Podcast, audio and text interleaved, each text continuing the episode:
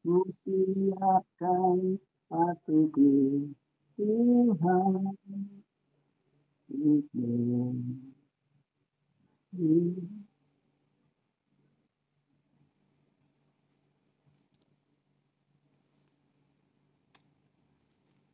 Baik, mari kita satu dalam doa. Kami mau mendengar firman-Mu, ya Tuhan. Kami sangat membutuhkan firman-Mu. Karena firman-Mu adalah pelita buat kaki kami dan terang buat jalan hidup kami. Kami buka hati kami buat sabda firman-Mu. Biarlah hati kami menjadi hati tanah yang subur. Supaya ketika benih itu ditabur, dia tumbuh dengan subur, berbuah, berlipat kali ganda, 30, 60, bahkan 100 kali lipat. Urapi kami semua ya Bapak. Urapi hambamu yang tidak ada apa-apanya ini. Sehingga ketika menyampaikan kebenaran firmanmu, kami semua diberkati Tuhan. Terima kasih Bapak. Di dalam nama Tuhan Yesus kami berdoa mengucap syukur. Haleluya. Amin. Shalom. Apa kabar saudara? Ya, saya berharap kita semua sehat. Terima kasih kepada Pak Uba yang memberikan saya kesempatan untuk menyampaikan firman Tuhan. Saudara-saudara, ketika kita mendengar kata hidup berkelimpahan, nah yang terpikir dalam pikiran kita itu apa? Ya, hidup berkelimpahan. Misalnya hidupnya berkelimpahan. Nah, yang kepikir dalam pikiran kita itu apa? Hidup berkelimpahan. Nah, saudara coba pikirin ya, hidupnya berkelimpahan. Nah, biasanya kalau kita mendengar, oh hidupnya berkelimpahan, umumnya orang ketika mendengar hidupnya berkelimpahan itu kaya ya, bisa punya uang banyak punya uang banyak bisa kalau uangnya banyak ya berkelimpahan bisa beli apa saja yang diinginkan kalau uangnya banyak bisa ke mana saja yang dia mau ya kalau uangnya banyak dia bisa apa pun yang dia inginkan itu dia bisa capai karena dengan dengan uang yang cukup itu yang banyak itu yang berkelimpahan itu dia bisa melakukan apa-apa, apa pun. Ya. Nah, saya pernah bukan pernah ya, baru beberapa yang hari lalu ya, ada seorang pejabat yang uangnya di rumah itu 30 miliar. 30 miliar, bukan 30 juta. Ya. 30 miliar itu bukan hanya banyak tapi berlebihan ya. Saudara bayangin coba ya. Saudara punya uang di rumah berapa? Ada yang 30 ribu aja nggak punya. 3, 3 juta nggak punya. Boro-boro 3 juta. Ya 30 ribu aja nggak punya. Ya, ada yang punya mungkin 30 juta. Ya, nah ini 30 miliar itu kan orang nganggap, wih ini hidupnya berkelimpahan. Uang cash. Ya. Nah sebenarnya apa makna hakiki hidup berkelimpahan? Karena kata hidup berkelimpahan ini ternyata ada di Alkitab. ya Dan hidup berkelimpahan ini sering disalah maknai, sering disalah artikan. Akibatnya apa saudara? Ya kalau firman Tuhan disalah tafsirkan, disalah maknai, akibatnya hidupnya salah. Ya, nah untuk itu kita akan belajar makna hakiki, ya makna hakiki, makna sejatinya atau makna yang sebenarnya hidup berkelimpahan itu seperti apa. Nah ayatnya ada di Yohanes pasal 10 ayat 10 ya. Mungkin bisa diklik uh, apa namanya bentuk uh, layar ya supaya uh, full bisa ya diklik layar ya. Jangan ada apa namanya tuh uh, sampingnya ya supaya bisa lebih jelas. Ini yang operate siapa ya? Uh, di bisa nggak di di di di screennya diklik di bagian bawah tuh yang ada layar itu supaya bisa tampil ya. Show screen ya. Nah jadi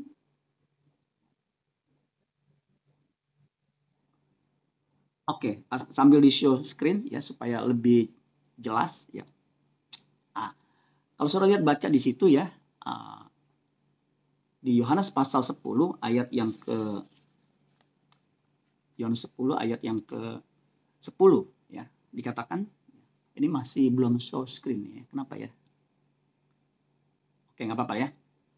Di situ dikatakan begini, Yohanes 10 ayat 10, pencuri datang hanya untuk mencuri dan membunuh dan membinasakan. Itu kalimat yang biru itu, ya pencuri datang hanya ya, untuk tiga mencuri, membunuh dan membinasakan. Ya, mencuri itu kriminal kalau kita sekarang ya, membunuh apalagi. Dan terakhir yang mengerikan membinasakan, to destroy. Ya. Nah ini adalah iblis iblis mencuri, membunuh dan membinasakan. Ya. Iblis itu agresif. Ya kalau ah ini bagusnya. Iblis itu agresif. Ya. Agresif karena mencuri, membunuh, membinasakan. So bisa bayangin ya. Uh, mencuri, mencuri sukacita kita, mencuri kebahagiaan kita, kemudian membunuh, membunuh iman kita. Nah, itu iman itu kan sangat penting ya. Mencuri, membunuh, mencuri, membunuh, membinasakan. Itu iblis, agresif. Kemudian dia juga bukan hanya agresif, dia aktif. Ya, aktif karena berkeliling. Ya. Dikatakan di kalau kalau kita baca di uh, 1 Petrus 5 ayat 8, sadalah dan berjaga-jagalah lawanmu iblis ya, berjalan seperti singa yang mengaum mencari orang yang dapat ditelannya. Ya, itu jelas iblis ya berjalan keliling sama seperti singa. Singa itu punya insting memburu, ya, menerkam dan memakan. Ya. Keliling itu artinya aktif, agresif, ya. kemudian progresif dan destruktif. Itu iblis. Tetapi Yesus datang, di situ dikatakan, aku datang yang warna merah, aku datang supaya mereka mereka ini kalau dalam konteks ayat ini Yohanes 10 itu bicara soal domba. Domba, kita orang Kristen disebut domba ya bukan kambing. Aku datang ya supaya mereka domba-dombanya, murid-muridnya yang percaya kepadanya mempunyai hidup. Nah, saudara perhatikan itu, mempunyai hidup. Nah, hidup di sini. Nanti saya akan jelaskan. Dan mempunyainya, mempunyai hidup itu dalam segala kelimpahan. Nah, kata kelimpahan nanti kita akan perdalam arti makna sesungguhnya ya. Jadi Yesus mengatakan aku datang supaya mereka ya, dombanya, mereka umatnya yang percaya kepadanya mempunyai hidup. Kata hidup di situ itu bukan memakai kata Yunani bios, tapi memakai kata Yunani zoe ya, atau atau zao. Ya. Zoe itu bukan hanya sekedar hidup fisik ya kalau kita manusia kan kalau lapar kita butuh makan itu bio biologi kalau haus kita minum, kayak saya haus kita minum. Nah, jadi di situ memakai kata zoe. Zoe ini artinya saya coba cari arti makna di dalam kamus ya kata itu itu artinya life ya, hidup dikasih penjelasan the absolute fullness of life. Jadi hidup yang penuh secara absolut begitu. Kemudian ditambahkan penjelasannya real and genuine. Ya, real artinya nyata, asli, ya, real, real. Yang sesungguhnya real, ya bukannya maya, ya. Belum. Ya. Maya, genuine, genuine itu artinya orisinil. Jadi manusia itu ketika diciptakan, ya sesungguhnya aslinya hidupnya seperti apa. Nah, ketika manusia diciptakan menurut kejadian 1 ayat 25 dan 26 dan 27 Ya, baiklah kita menjadikan manusia menurut gambar dan rupa kita. Jadi sesungguhnya manusia itu tujuannya diciptakan supaya punya gambar dan rupa. Artinya punya kemampuan ya karena kata gambar di situ artinya punya komponen seperti yang dimiliki Allah yaitu pikiran perasaan yang dipunyai atau yang dimiliki Allah. Itu tujuan manusia diciptakan. Nah, Tuhan Yesus datang itu untuk keselamatan. Itu manusia dikembalikan kepada rancangannya semula yaitu manusia yang segambar serupa dengan Allah, memiliki karakter ilahi, memiliki kodrat seperti yang Allah kehendaki. Nah, itu yang disebut dengan zoe, hidup yang berkelimpahan, bukannya bukannya bios, ya. Nah, ada dua ayat uh, ada, dua terjemahan, ya, dua terjemahan untuk ayat ini yaitu terjemahan sederhana Indonesia. Di situ dikatakan begini, ya. tetapi pencuri datang hanya untuk mencuri, membunuh dan membinasakan. Itu sama, ya. Tetapi aku datang ya, aku sudah datang, di situ dikatakan ya. Tetapi aku sudah datang ke dunia ini. Perhatikan tuh, aku sudah datang ke dunia ini, Yesus sudah datang 2000 tahun lalu untuk memberi hidup. Ya. Yaitu hidup yang penuh berkat. Nah, kalau di sini hidup yang penuh berkat itu uh, lebih mendekati kata aslinya, hidup yang penuh berkat. Asal jangan berkatnya ini dimaknai secara salah. Berkat dimaknai hanya sebatas kebutuhan fisik, makan, minum yang berhubungan dengan jasmani. Ya, seperti Abraham. Ya, itu menjadi berkat buat bangsa. Nah kalau kita teliti tentang berkat Abraham, itu berkat Abraham sesungguhnya menurut Galatia pasal 3 itu adalah Kristus. Ya, begitu. Nah, di sini hampir mendekati yang dimaksudkan penulis Alkitab. Ya. Nah ada terjemahan the message, ya, the message. Ya. Slide yang ketiga, the message. Ya. The message itu menulis begini. Ya, a thief is only there. Ya, pencuri, ya seorang pencuri hanya ada di sana to de, to steal, mencuri, to steal, ya, Thief itu pencuri, ya, pekerjaannya ya, is only there to steal, ya, kata kerja, mencuri, and kill, and destroy. Nah, itu jelas ya, membinasakan. I came, aku datang, so they, supaya mereka, umatnya, can have. Nah, saudara kalau saudara lihat di situ, can have real and eternal life. The message ini menerjemahkan dengan secara akurat. Yesus datang supaya mereka so they can have supaya mereka mempunyai real and eternal life, mempunyai hidup yang real, yang kekal. More dikasih penjelasan. Ini penjelasannya menunjang more lebih and better life than they ever dream of. Jadi lebih bahkan lebih baik daripada yang mereka pernah mimpikan. Nah, saudara pernah memimpikan hidup yang seperti apa? Ya, saya dulu waktu ketika saya remaja, saya memimpikan hidup saya itu lebih baik karena saya kan dari keluarga yang sederhana, seorang sopir. Saya berpikir kalau saya punya rumah gedong, ya, punya mobil, kemudian punya kedudukan di satu perusahaan, ya, hidup saya nggak kekurangan, punya uang cukup, mau beli apa yang saya inginkan, ya, secara kebutuhan standar maupun lebih daripada itu cukup. Nah itu yang saya mimpikan. Saya mencapainya. Yaitu puji Tuhan, syukur Alhamdulillah. Tetapi apakah hidup yang tadi saya bilang yang saya mimpikan itu yang Tuhan maksudkan di sini? Ya tentunya bukan. Ada orang yang di luar Tuhan ya sudah pernah atau pernah mencapai seperti yang saya capai, tapi lebih malah. Ya, tentunya Yesus datang bukan untuk itu. Logikanya kan begitu, saudara. Nah, sebenarnya Yesus datang untuk apa? Kita bahas dulu ya. Yesus datang itu seperti apa? Nanti kita cari tahu juga hidup berkelimpahan itu sesungguhnya seperti apa. Nah, Yohanes 3 ayat 16 itu adalah ayat yang paling terkenal di Alkitab. Biasanya orang Kristen, mau yang baru mau yang lama, itu tahu ayat ini, ayat yang menjadi hafalan banyak semua orang Kristen, semua, hampir semua orang Kristen. Karena begitu besar kasih Allah akan dunia ini. Ya.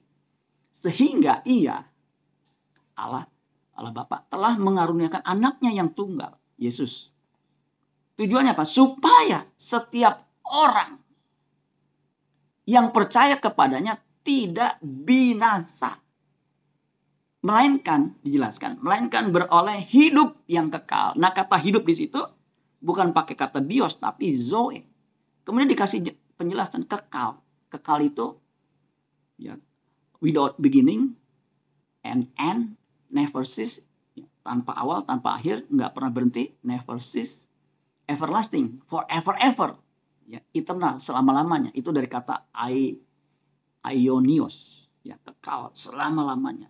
Kalau kita manusia jasmani ini hidup 70 80 kalau kuat. Ya, jarang orang yang melebihi 8 di atas 80 ya. Jadi saudara jelas ya. sejalan dengan apa Alkitab tulisan Alkitab informasi dari Alkitab bahwa Yesus datang itu bukan supaya kita kaya, supaya kita hidupnya mewah di bumi ini bukan, tapi beroleh hidup yang kekal. Kekal itu apa, Saudara? Kekal bukan durastinya selama-lamanya, ya, yang never never cease atau everlasting, bukan selama-lamanya, never end. Ya. Tapi kualitas. Jadi bukan hanya durasi tetapi kualitas. Yaitu kekal itu begitu, Saudara.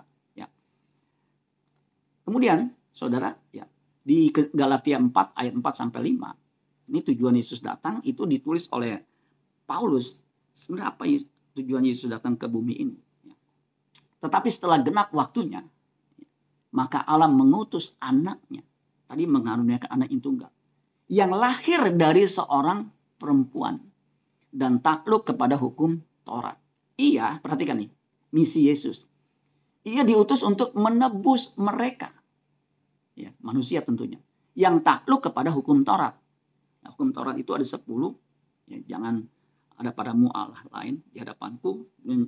Hormati ayah ibumu, jangan mencuri, jangan membunuh, jangan berjinas dan sebagainya. Itu hampir semua manusia ya itu harus mengikuti hukum itu saudara di bangsa-bangsa mana pun ya makanya orang Kristen harus sudah baik secara hukum dulu saudara kalau dia orang Kristen tapi masih mencuri, masih berzina, masih menginginkan milik orang lain, itu sulit untuk bisa menjadi Kristen yang hidupnya seperti yang Tuhan kehendaki. Ya. Yang takluk kepada hukum Taurat. Perhatikan, supaya tujuannya tuh Yesus datang. Kita diterima menjadi anak.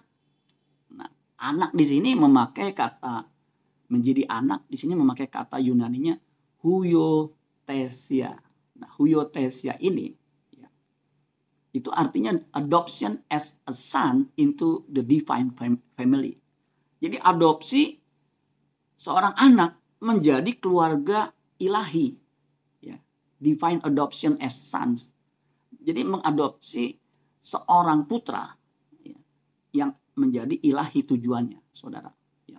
Nah kata hupo kalau suruh baca di situ ya, huyotesia itu dari dua kata Huyos artinya a son of God, putra Allah. Ya seperti Yesus itu putra Allah. Ya. Kemudian titemi, makanya jadi huyo tesia itu dari huyos dan titemi. Nah kalau kita belajar teologi parsingnya tuh seperti itu ya. Ada kata yang dipenggal-penggal dijadiin satu jadi huyo tesia. Nah penggalannya seperti itu. Nah artinya titemi itu kata kerja to set, mengeset mengatur. To put, menempatkan to place. Makanya titemi itu artinya hyotesia itu artinya the placing as son, menempatkan sebagai putra, ya, adoption. Ya. Secara figuratif artinya orang Kristen ya yang diangkat menjadi anak Allah. Ya. Jadi saudara sekalian, ketika kita percaya Yesus, itu kita terhisap menjadi anak Allah. Itu sesuai dengan uh, Yohanes 1 ayat 12. Tetapi semua orang yang menerimanya diberinya kuasa supaya menjadi anak-anak Allah. Yaitu mereka yang percaya dalam namanya. Diberi kuasa. Kuasa ini eksosia artinya hak. Ya.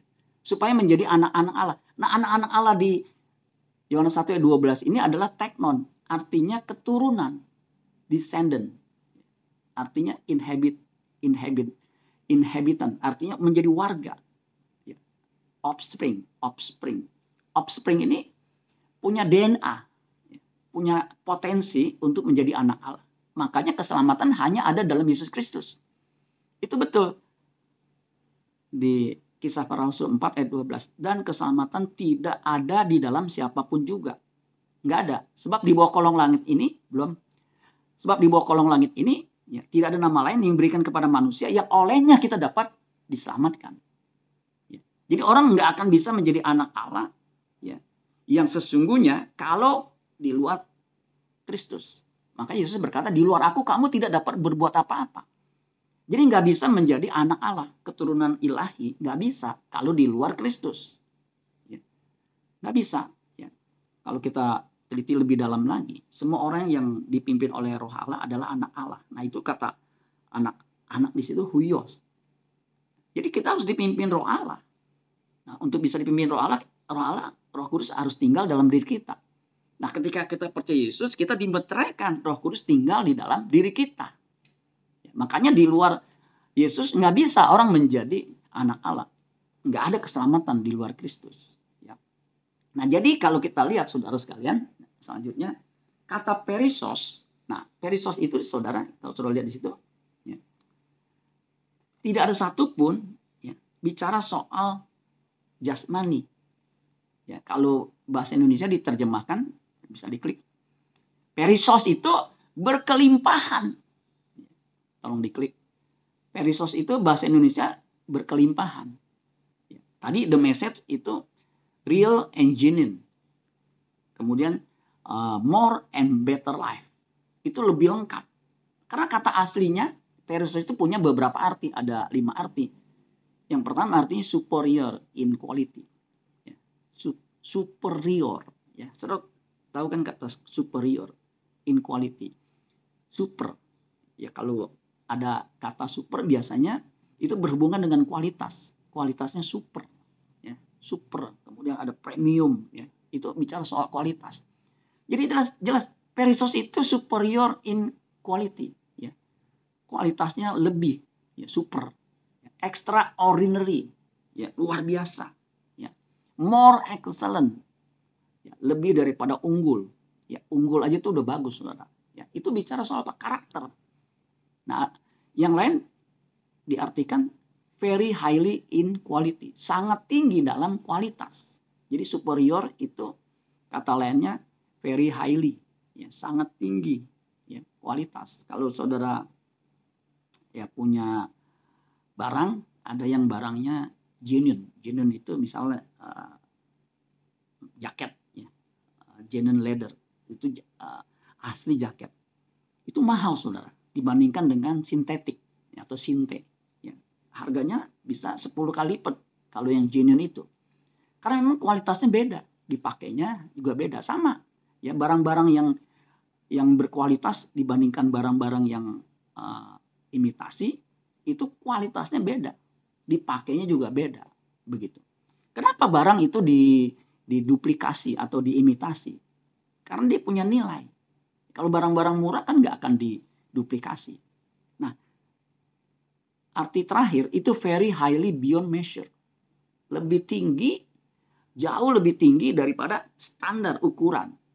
Itu jelas. Jadi Yesus datang tuh supaya kita hidupnya melebihi dari standar umumnya manusia. Kualitasnya jauh harusnya melebihi pada umumnya manusia. Makanya kalau jadi orang Kristen ya, masih sama dengan dunia, ya tidak berbeda dengan dunia, tetap serupa dengan dunia, ya, itu artinya tidak mengalami perubahan pembaruan budi. Itu akan dimuntahkan, saudara.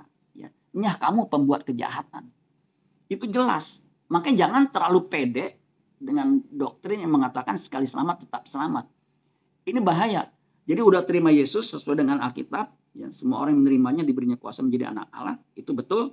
Kemudian karena begitu besar kasih Allah akan dunia ini sehingga orang setiap orang yang percaya kepadanya tidak binasa melainkan berhidup kekal. Jadi kalau percaya nggak akan binasa apa pun yang terjadi. Padahal hidupnya masih jahat, masih melukai orang, ya, masih mencuri, masih melakukan hal-hal yang najis, yang cemar, yakin masuk surga itu nggak tepat, nggak sesuai dengan ajaran Kristus.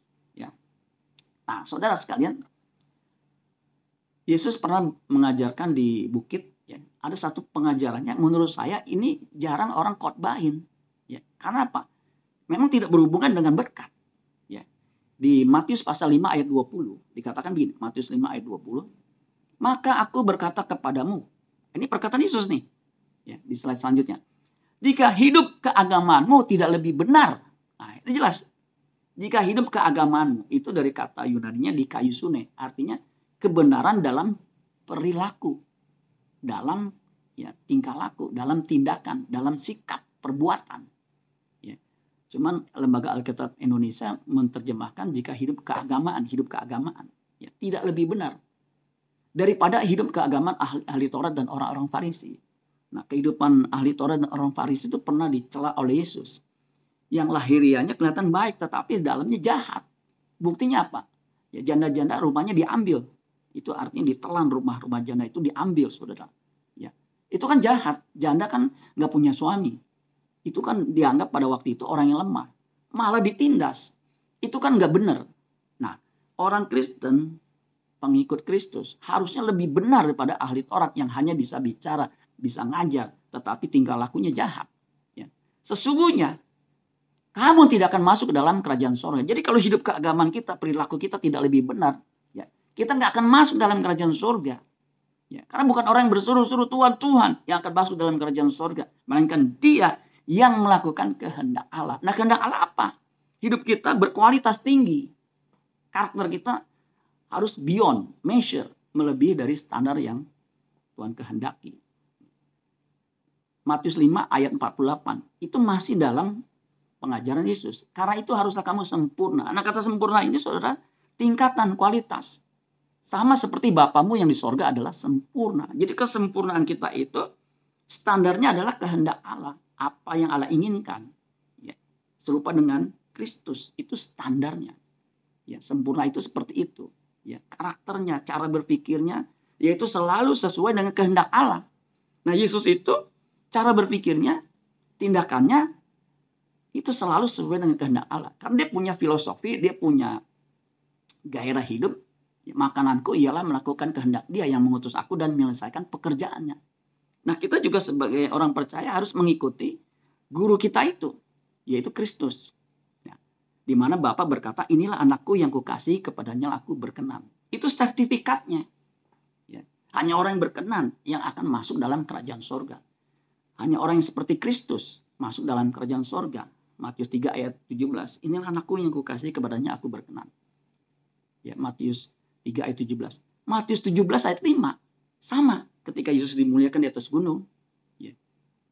Petrus, Yohanes, Yakobus itu melihat Musa dan Elia berdiri di samping Yesus.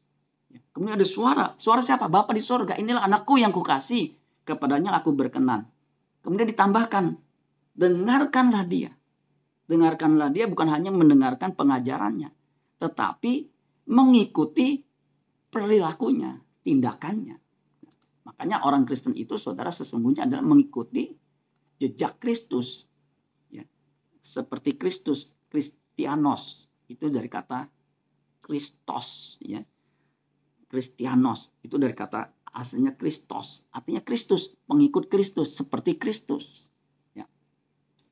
Di Ibrani 5 ayat 7 sampai 9. Dalam hidupnya, nyanyi huruf besar. Bisa diklik.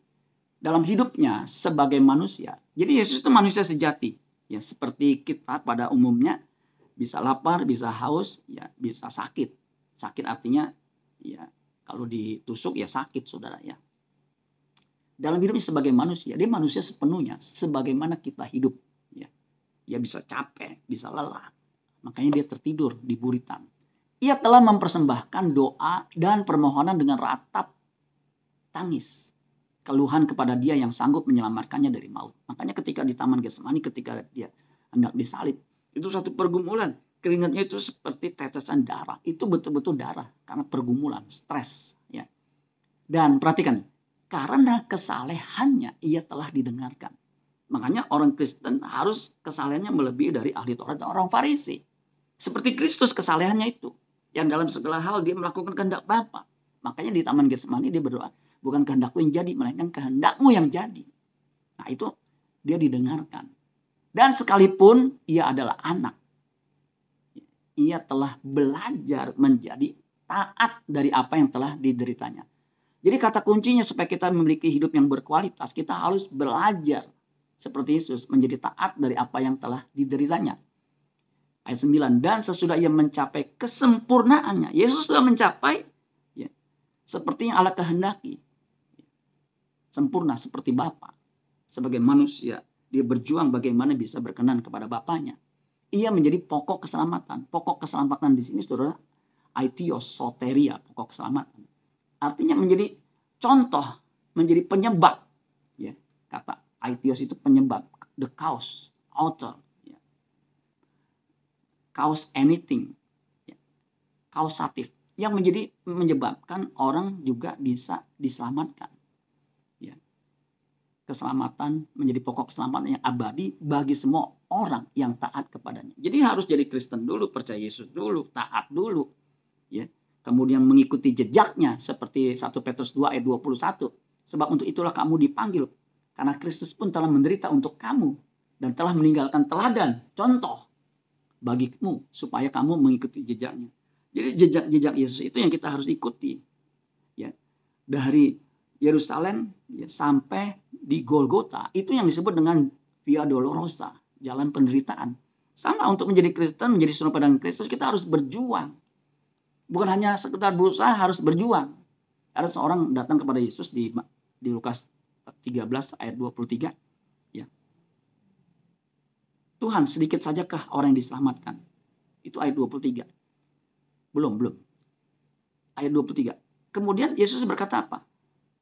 Yesus nggak bilang sedikit, enggak. Dia bilang apa? Berjuanglah untuk masuk melalui pintu yang sesak itu. Banyak orang berusaha, tetapi tidak dapat. Jadi bukan hanya sekedar berusaha, harusnya berjuang. Ya. Untuk bisa diselamatkan. Artinya bisa diubah karakternya. Menjadi seperti Kristus. Makanya kalau jadi Kristen, harus sudah tidak melanggar ya dosa-dosa secara umum. Yang hukum Taurat itu yang udah kita, harusnya takluk ya tidak mencuri tidak membunuh tidak berzina ya kalau masih berzina masih main PSK itu bagaimana bisa diubah hidupnya? Nah Yesus itu firman yang menjadi manusia dan tinggal di antara kita. Ya kalau Yohanes itu mengatakan dia bisa diraba bisa dilihat. Dan kehidupannya itu tidak ada satupun sekalipun dia melakukan kesalahan atau dosa. Makanya di Lukas pasal ke Yohanes pasal 8 kalau nggak salah ayat 46. Siapa di antaramu yang membuktikan aku berbuat dosa? Karena memang hidupnya itu selalu sesuai dengan kehendak Bapa. Ya. Nah Yesus itu dikatakan tinggal di antara kita dan kita telah melihat kemuliaannya. Kemuliaan apa? Kemuliaan sebagai anak Allah. Yaitu kemuliaan sebagai anak tunggal Bapa. Huyos. Penuh anugerah dan kebenaran. Makanya kalau kita mau seperti Kristus yang penuh anugerah dan kebenaran, kita harus dipenuhi firman. Logos. Ya. Firman itu menjadi ya rema dalam diri kita. Baru hidup kita penuh anugerah dan kebenaran. Kalau kita malas baca Alkitab, ya, bagaimana kita bisa diubahkan? Ya, waktu kita waktu kita sekolah minggu ya baca kitab suci doa tiap hari itu memang wajib kudu Nah, di Ibrani pasal 12 ayat 5 sampai ya, ayat 10 ya bisa diklik. Di situ jelas Saudara untuk bisa menjadi manusia yang berkualitas ilahi seperti Kristus itu harus belajar, harus mau dididik, harus mau dihajar, diubah begitu. Dan sudah dan sudah lupakah kamu akan nasihat yang berbicara kepada kamu seperti kepada anak-anak? Hai anakku, janganlah anggap enteng didikan Tuhan. Ya Tuhan mendidik saudara. Dan janganlah putus asa apabila kamu diperingatkannya. Karena Tuhan menghajar orang yang dikasihnya. Jadi saudara yang dikasihnya pasti dididik. Ia menyesah orang yang diakuinya sebagai anak. Itu sama. Huyotesia. Diadopsi sebagai anak. Itu harus dididik. Sama misalnya Pangeran Charles. Sekarang Raja Charles. Itu ketika mengadopsi anak di jalanan dia tinggal dia tidak hanya mengadopsi menjadi anaknya kemudian selesai. Dia akan mendidiknya supaya menjadi putranya. Ya kita udah diadopsi menjadi putranya. Table manner bagaimana makan di meja kemudian diajar bagaimana bisa menjadi uh, anggota kerajaan itu mesti dididik. Ya itu tidak mudah. Ya kalau kita biasa sembarangan kalau makan di meja uh, suara ciplak kemudian duduk angkat kaki Nah itu nggak bisa, harus ikut aturan kerajaan sorga. Nah kita punya kerajaan, aturan kerajaan Inggris, kita punya kerajaan namanya kerajaan sorga atau kerajaan Allah. Harus ikuti, karena, karena tadi kita kan adalah divine family. Kita keluarga ilahi, keluarga kerajaan Allah. Ketika kita percaya Yesus, itu kita terhisap sebagai keluarga Allah, sebagai anak Allah, sebagai keturunan Allah.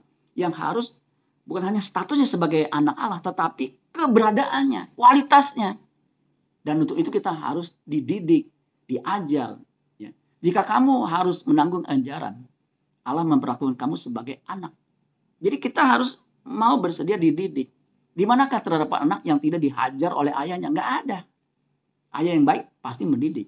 Tetapi jika kamu bebas dari ganjaran yang harus dirita setiap orang, maka kamu bukanlah anak, bukanlah huyos, tetapi anak-anak gampang yang disebut dengan uh, notos, anak-anak gampang yang tidak akan mewarisi kerajaan sorga. Tapi kalau huyos akan mewarisi kerajaan sorga. Selanjutnya dari ayah kita yang sebenarnya kita beroleh ganjaran. Dan mereka kita hormati. Ya. Kalau demikian bukankah kita harus lebih taat? Perhatikan.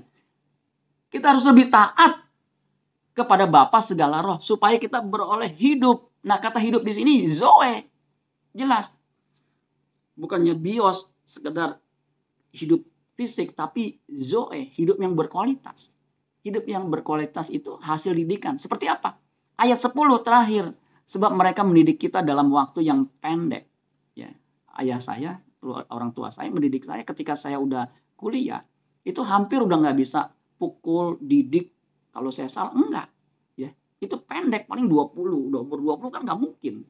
Sama saya punya anak juga ketika dia udah remaja, saya udah nggak apa bilangin terlalu banyak ya begitu terbatas sebab mereka mendidik kita dalam waktu yang pendek sesuai dengan apa yang mereka anggap baik tetapi perhatikan nih, ya, dia menghajar kita untuk apa? Kebaikan kita. Supaya tujuannya apa? Kita beroleh bagian dalam kekudusannya. Jadi standar yang Allah kehendaki, kita itu mempunyai kekudusan seperti yang Allah kehendaki, itu kekudusannya. Jadi kita dididik itu seumur hidup. Ya, kalau kita anak Allah, itu kita dididik. Di Roma pasal 8 ayat yang ke-28 ya nggak ada di sini ya saudara ya.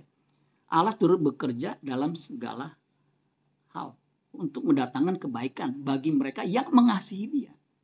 Jadi kalau kita mengasihi dia, kita akan dididik demi kebaikan kita. Kebaikan kita apa? Berkodrat ilahi atau mengambil bagian kok ke kekudusan Allah, arti mengambil bagian kodrat Allah. Itu kekudusannya Allah. Itu yang kita harus capai. Itu bukan hanya susah, tetapi mustahil. Tetapi apa yang mustahil bagi manusia tidak mustahil bagi Allah. Makanya kita harus di dalam Allah. Kalau kita mengatakan bahwa kita ada di dalam dia, kita wajib hidup sama seperti dia. Hidup. Nah itu saudara sekalian. ya. Jadi kalau kita boleh ringkas, ya, hidup berkelimpahan atau hidup berkualitas itu ada tiga. Ya. Ketika kita dipilih, kita ditentukan. Next ya, ditentukan. Yang ditentukan itu standarnya, yaitu serupa dengan Kristus. Standarnya itu. Jadi anak Allah itu memang kita anugerah, kita dipilih. Anak Allah sekaligus murid. Murid itu ditingkatkan kualitasnya. Nah itu amanat agung jadikan semua bangsa murid. Itu adalah apa namanya tugas utama.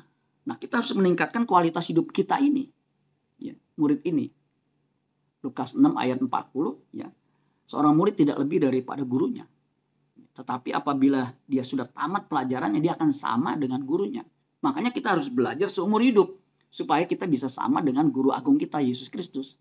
Untuk itulah kita harus mengasihi dia. Nah hanya orang yang mengasihi dia yang nanti akan diproses menjadi serupa dengan Kristus. Nah itu memang tujuan Allah memanggil kita. Itu kita dibenarkan. Justification dibenarkan sekali ketika kita percaya Yesus darahnya itu menguduskan kita, menyelamatkan kita. Kemudian kita bukan hanya dibenarkan, tetapi dikuduskan. Sanctification itu seumur hidup. Ya, seumur hidup. Ya. Pemuritan namanya. Terus diubah supaya kita dari kodrat yang senantiasa cenderung berbuat dosa menjadi kodrat ilahi. Ya. Makanya ketika orang percaya Yesus, dia tahu bisa mengenali ini manusia lama dalam dirinya nih kok masih bergejolak ya. ya dia harus matikan. Kalau orang Kristen nggak mematikan manusia lamanya, manusia lama itu mendatangkan murka Allah. Manusia lama itu akan menggiring kita kepada kebinasaan. Makanya kita harus diubah dari manusia lama yang cenderung senantiasa berbuat dosa menjadi manusia baru yang berkodrat ilahi, yang bukan hanya tidak berbuat dosa, tetapi tidak bisa berbuat dosa lagi. Seperti Yesus bisa berkata, siapa di antaramu yang membuktikan aku berbuat dosa? Nggak ada, karena memang dia tidak pernah berbuat dosa. Ya, itu proses panjang. Dan hanya orang yang berkualitas ilahi yang akan dimuliakan bersama dengan Kristus di dalam kerajaannya.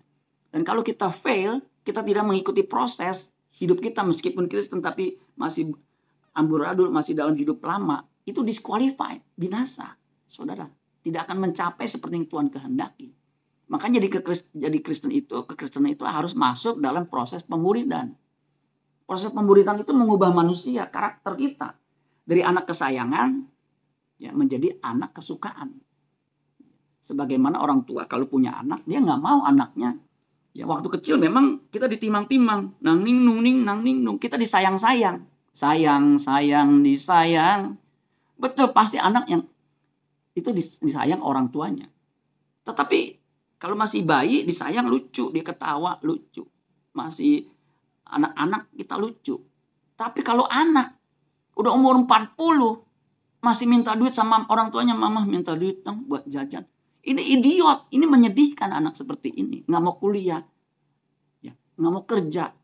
Harusnya Huyos itu ya seperti Yesus mengerjakan pekerjaan Bapa. Itu baru menjadi anak kesukaan yang nanti akan dimuliakan bersama dengan Kristus. Amin buat firman Tuhan. Tuhan Yesus memberkati. Kita berdoa saudara ya. Mari kita satu dalam doa. Bapak kami dalam surga, kami bersyukur Tuhan. Biar kami bukan hanya sekedar status sebagai anak Allah. Tetapi keberadaan kami menjadi anak Allah yang berkenan kepada Bapa di surga. Karena memang Tuhan datang supaya kami memiliki kualitas hidup. Kualitas hidup yang berkelimpahan di mana kami melakukan senantiasa selalu pikiran perasaan kami, perbuatan kami selalu bersesuaian dengan kehendak Bapa. Untuk itu Tuhan ajar kami Tuhan untuk mengerti kehendak Allah apa yang baik, yang berkenan bahkan yang sempurna. Kami mau bersedia dididik supaya kami menjadi anak Allah yang sesungguhnya yang dimuliakan bersama dengan Kristus. Terima kasih Bapak di surga untuk kebenaran firman-Mu. Mampukan kami Tuhan bukan hanya mengerti tetapi melakukannya dalam kehidupan kami sehari-hari. Di dalam nama Tuhan Yesus kami berdoa mengucap syukur. Haleluya.